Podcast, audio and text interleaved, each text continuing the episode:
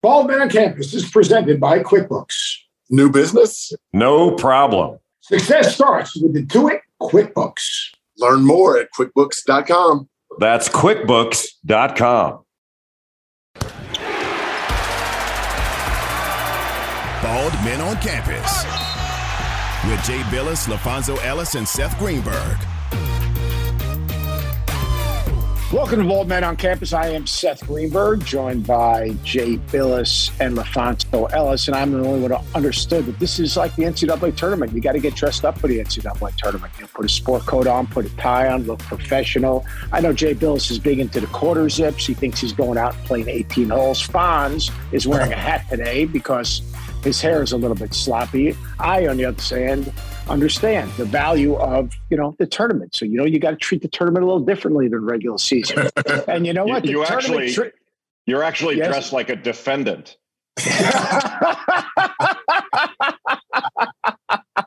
I just want to know how quickly you're leaving this podcast today, Jim Bilas, and, and getting to the range and hitting balls. That's the big I would question.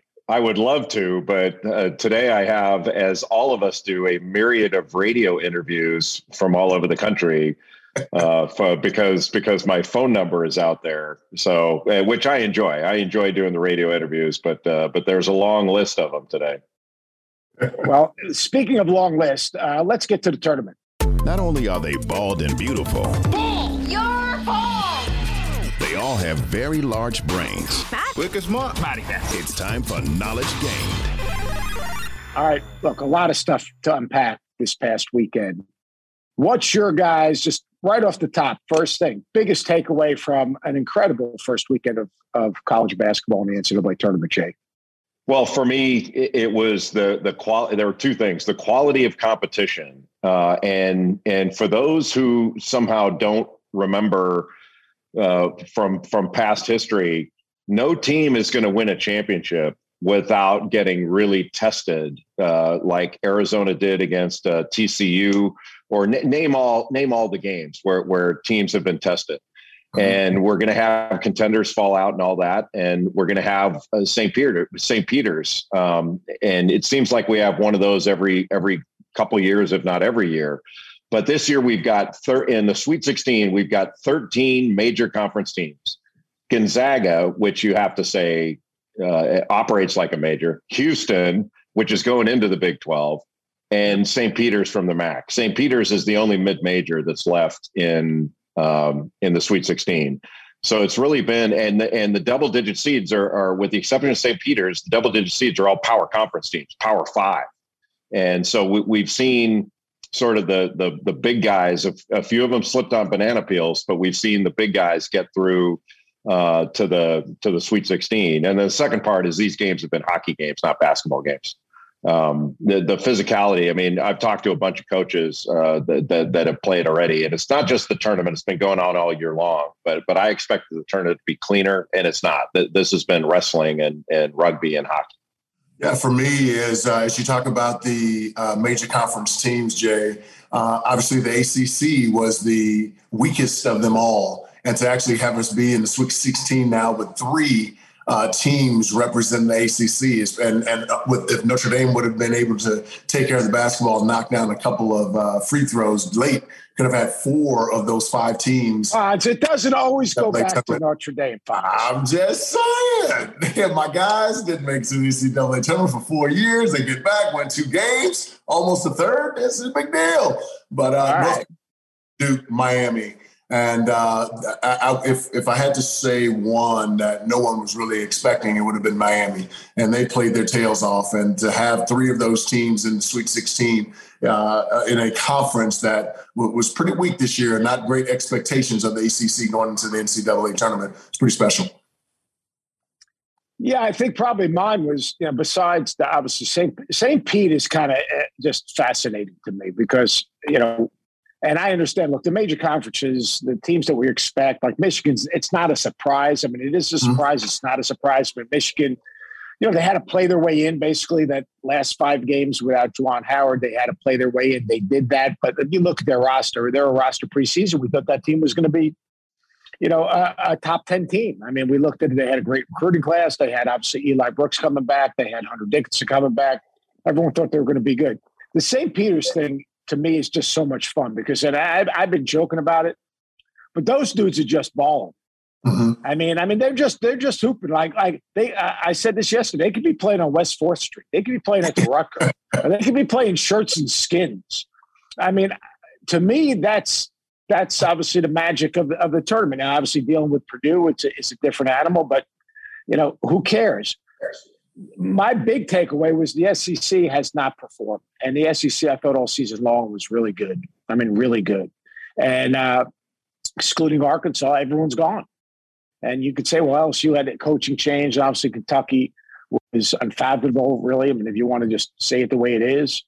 But the SEC uh, uh, underperformed in relation to what they did in their preseason, and they underperformed in relation to what maybe our expectation was for them. Uh, so uh, it still it's it, it still comes down to who you play, style of play. Can you impose your identity? Because the teams that are winning are imposing their identity on the game. I mean, and and that's that's the way it is. Let's just get uh, let's get into a couple of hey, Seth, Seth, when yeah. you were talking about SEC, w- would you agree or disagree? I know everybody kind of uh, made a big deal about Kentucky losing, but I, I actually thought the biggest one was Auburn because I thought they had a greater level of expectation, and Miami just absolutely dismantled uh, Auburn, and so uh, you know, we've been saying for a long time that I, I had a love hate relationship with the guards of uh, Auburn, and, uh, and, and that showed up to a degree. But uh, the the the bigs, I mean, Walker Kessler going 0 for 6 in the game where they clearly had a tremendous size advantage. And if I remember correctly, I, am trying to think. Jabari Smith was what two of 13? Am I getting that five of 13? Yeah. Something those lines. And so I thought the bigger story, though Kentucky is the blue blood, uh, Auburn, which everyone was talking about, uh, being a number one seed. And like I said, uh, Isaiah Wong had himself a, his own personal party against uh, Auburn. So I thought that was the the, the bigger story uh, of, of how the SEC underperformed versus Kentucky. Well, see, I thought, I thought Auburn. Look, Auburn was not playing well at the end of the season. Yeah. And they were playing against a team in Miami that was playing really well at the end of the mm-hmm. season and that provided them and provides a ton of teams with really bad matchups. So Auburn, did they underperform? Yes. The real screw up of the SEC was Kentucky. Like, come on. The other the other two seeds won by 20 in their games. And Kentucky lost in overtime to St. Peter's. And look, I'm not taking anything away from St. Peter's. They won. Mm-hmm. and mm-hmm. and they're good. And Case, uh, you know, KC Ndefo is a great defender. He reminds you of yeah. EJ Liddell the way he blocks shots. He's very good. But come on, man! Like when we start talking about St. Peter's is as good as this team, or as good as Kentucky, or uh, as good as this other team, they're playing really well. But nobody ever asked, like, how did you lose 11 games in your league?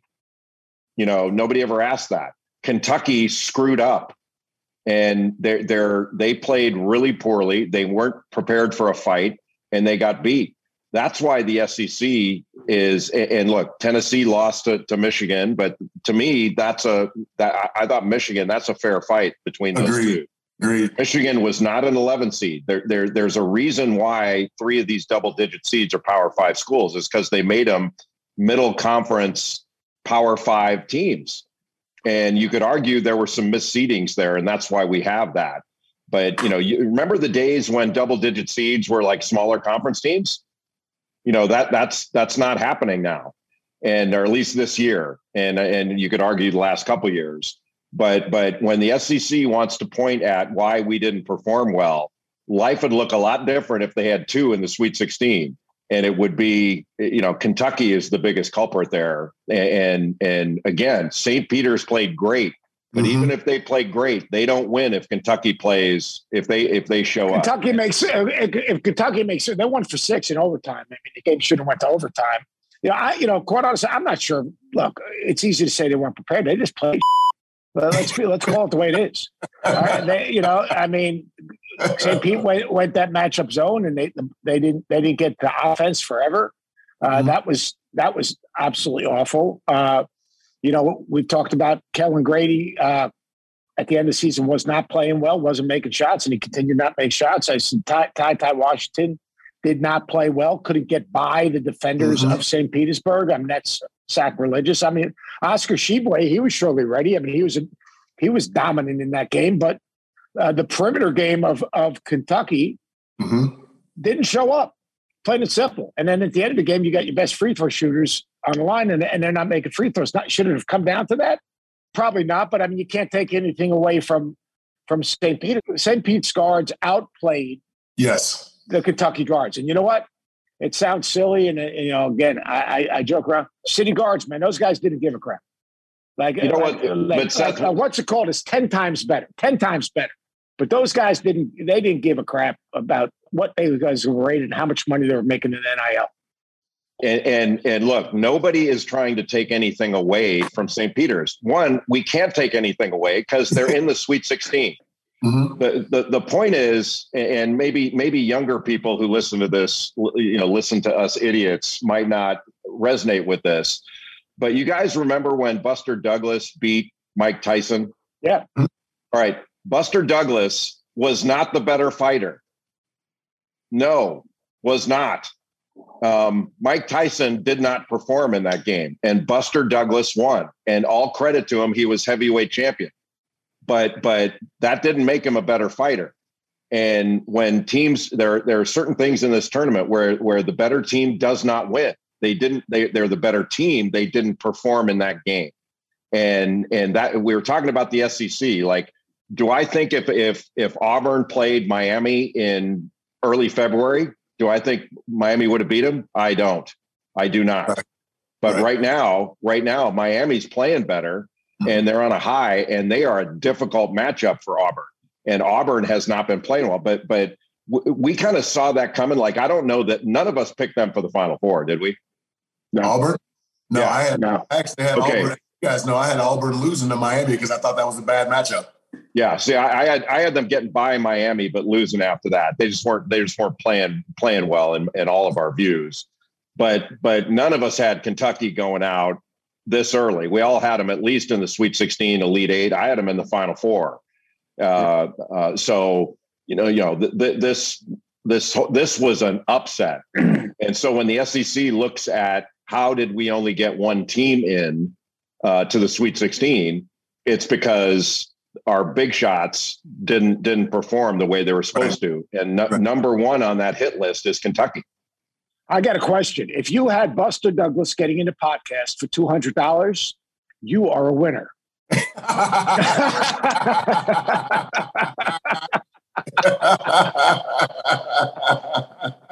I mean, I mean, I have to, Phyllis. That was a good one right there. Now. That was a good I one. Mean, I, I, I, mean, Buster. I mean, that was that was pretty good. I have to admit, Bill, you showed a wide range of sports, you know, knowledge. It's very. I love boxing. I, I don't love it anymore, but I used to love it. I mean, I was addicted to it, and the best fights ever were uh, Alexis Arguello and uh, Aaron Pryor. That when those two guys fought, man, that was awesome, and that was like the NCAA tournament. Now to throw in Manila, when Seth Greenberg's at Fairleigh Dickinson Harvard on the Hackensack, sitting in a lounge chair in an outdoor movie theater with about 8,000 other people, semi out of his mind. That was a good fight. I, I, was the Mike Tyson era when college, and we would invite uh, my, my, wife and uh, her mom would allow us to be able to bring our my teammates over, and um, we'd have popcorn and pizza and all that stuff. And unfortunately, most of Mike Tyson's fights ended in the first round. exactly. Uh, you paid all that money, and then Michael Spinks is out, you know, out of the ring in the first round. Yes. Fonz, Fonz, who watches a fight with their wife and their mother-in-law? Me and my all my teammates. Yeah, my wife and my mother-in-law start the fights. My wife finishes them.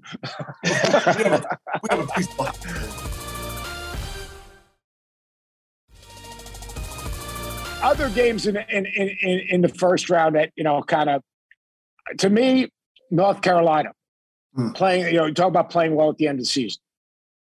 North Carolina, R.J. Davis with the ball in his hands makes the game easier for Caleb Love, Brady Manek, Armando Bacot, and and and the Carolina team. Hubert Davis more empowering and saying almost like handing him the keys to the car has made him better, I think, defensively. And you saw it. You saw that in in the Baylor game.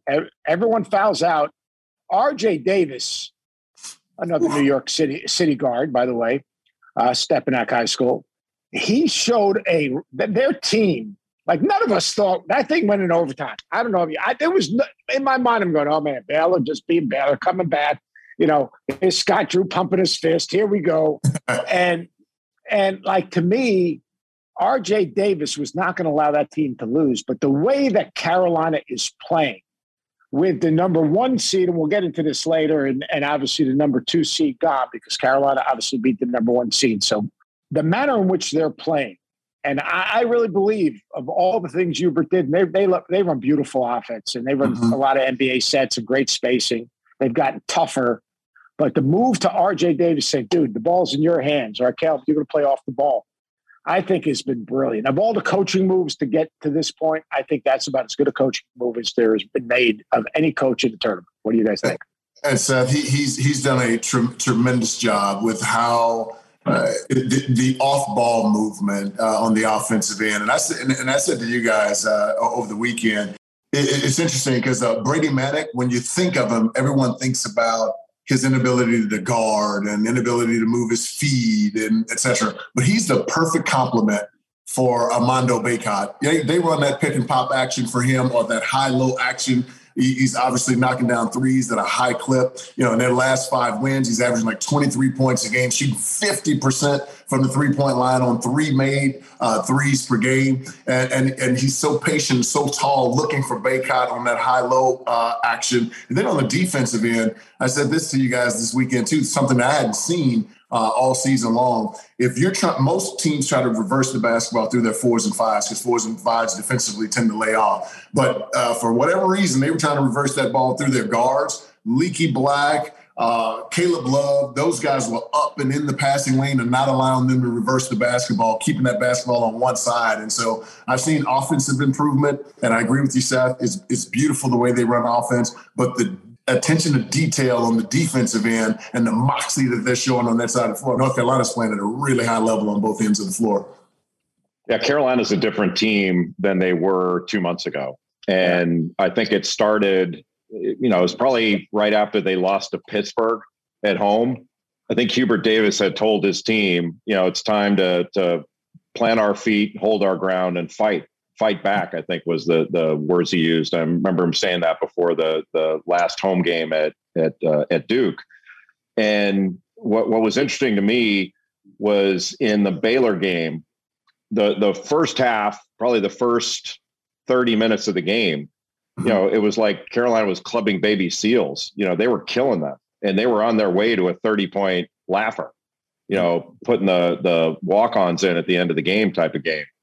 And then when Brady Manek uh, got the the flagrant two and got mm-hmm. tossed, one it was the exact same scenario as the Buddy Boeheim thing in the ACC tournament when the referees didn't look at the at the replay. They should have tossed Boeheim out with an F two, and that would have been the end of it. Mm-hmm. And uh, and he got suspended an extra game because it wasn't handled right by the officials. So this one was handled right, um, you know, even Gene Steratore said he thought it was an F1 and then they gave it an F2. Then he agreed with the F2. Um, but so he got thrown out and then Caleb Love fouled out. So now all of a sudden Carolina goes from from coasting to a, what would have been a 30 point win with the way they were playing to they better just hang on. And Baylor started pressing and I was I, I was so impressed that that they won that thing in overtime the sort of the athletic character, and Dontrez Styles comes into the game and, and scored nine points. they don't win without that guy. Like right. like R.J. Davis was the hero, and and rightfully so. Armando Bacot was fan, you know fantastic and did, made some great plays and and wound up grabbing 16 rebounds in that game. But they don't win that thing without Dontrez Styles. And mm-hmm. I thought it said a lot about their team that they were able to bow up and win a game that that I'm not sure anybody thought they were going to win once it went to overtime. That that was really impressive. Styles three, that first three, the overtime was absolutely huge. I'll give you another team that's interesting. Iowa State has not lost a game outside the Big 12 conference. Right. They have not lost a game outside the Big 12 conference. And if you look at Iowa State and you look at Texas Tech, obviously they're built on the defensive end. They keep you on one side of the floor. They're extremely physical. But Iowa State won two games a year ago. They went into the portal. They got winning players, not just acquired talent, but they got guys that fit what obviously TJ was trying to do with his team. Iowa State now plays a Miami team, and we're going to get into the matchups. I don't want to get into the matchups. We'll get into matchups uh, at, later. But Iowa State, besides St. Peter's, surprised or saying, you know what? I mean, they got as high as I think sixth in the country preseason until they got the Big 12. Mm-hmm. And the Big 12's done really well in the tournament. Is Iowa State's success just a reflection that maybe the Big 12 was the most competitive league in college basketball and style of play again becomes a factor. You don't see in most in most leagues you don't see people as sideline oriented as the Big 12, whether it's Baylor, whether it's Iowa State, whether it's Texas Tech. I mean, the league is filled with teams that really, really keep you on one side of the floor and make it hard to get to the middle third of the floor. What do you guys think?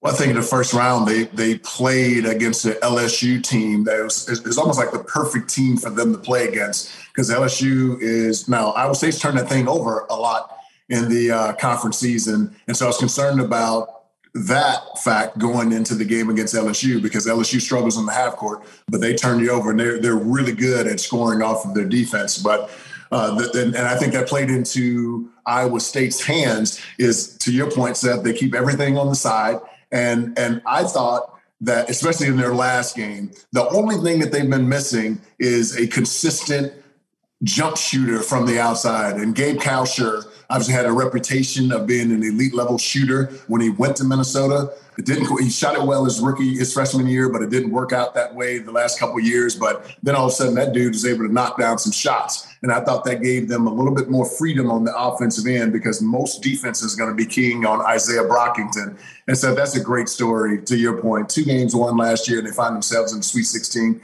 TJ Otzelberger has done a phenomenal job with that program, but I do think that getting outside of the Big 12 uh, of teams who really know every move that you're going to make has been really beneficial for Iowa, for Iowa State, and they're really dangerous. They're good. They're really good defensively, but you know they they got there were two things. One, I agree with Fonz. Well, both of you that they got a great matchup going against LSU in the first round. And I don't know what you guys picked, but I, you know, I, I had Iowa State there.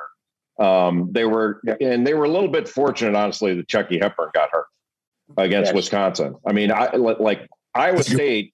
Iowa State shot 34% against Wisconsin and won.